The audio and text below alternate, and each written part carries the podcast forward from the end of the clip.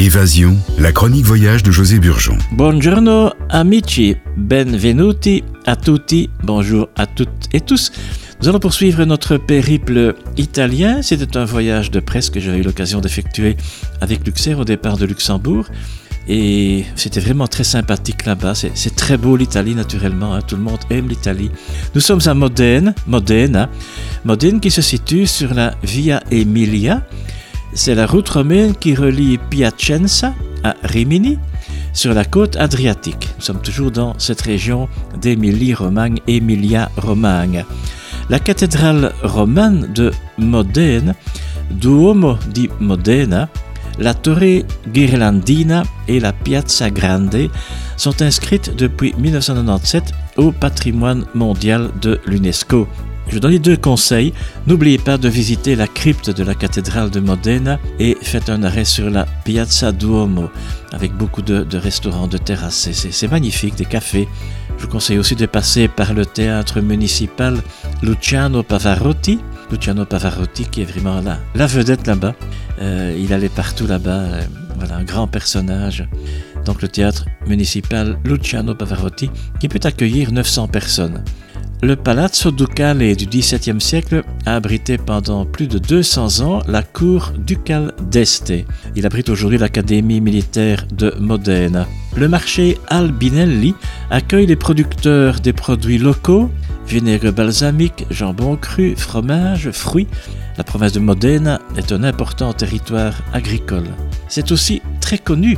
Là-bas, c'est bon, l'industrie automobile Modena se situe au cœur de la Motor Valley qui regroupe d'importantes entreprises comme, attention, Lamborghini, Ferrari et Maserati.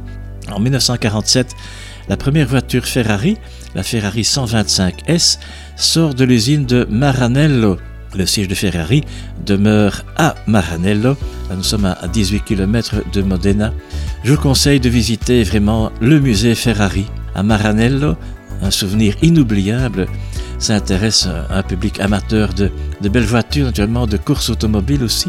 Modena se trouve au centre de la zone de production du fromage Parmigiano Reggiano et Prosciutto di Modena. Le Parmigiano Reggiano est l'appellation d'origine d'un fromage de lait de vache à pâte pressée cuite à croûte naturelle, fabriqué dans une zone limitée de l'Emilia-Romagne, et là nous sommes au sud de la Lombardie.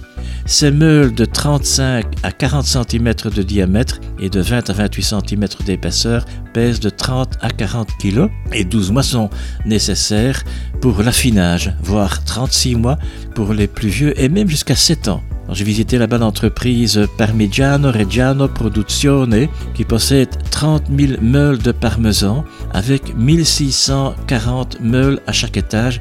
Et on me disait que là-bas que c'était une valeur de 10 millions d'euros. La production est contrôlée et le nom formaggio est donné au Parmigiano Reggiano par les habitants.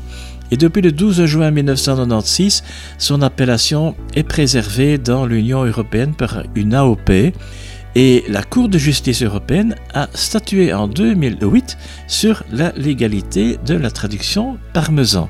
Si vous souhaitez suivre les pas de Luciano Pavarotti, il faut se rendre au Zemian Piccola Osteria, donc Piccola Osteria, la petite taverne à Modena, et un conseil demander le gnocco frito con prosciutto crudo.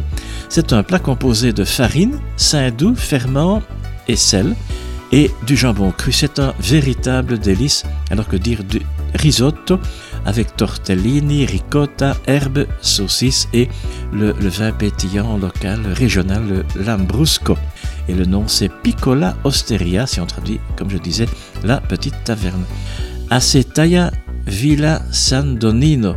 Acetaya Villa San Donino, c'est un lieu magnifique de l'art déco et prestigieux pour le vinaigre balsamique des célébrités sont passées par ce domaine, dont Robert De Niro, Pierce Brosnan, Mark Zuckerberg.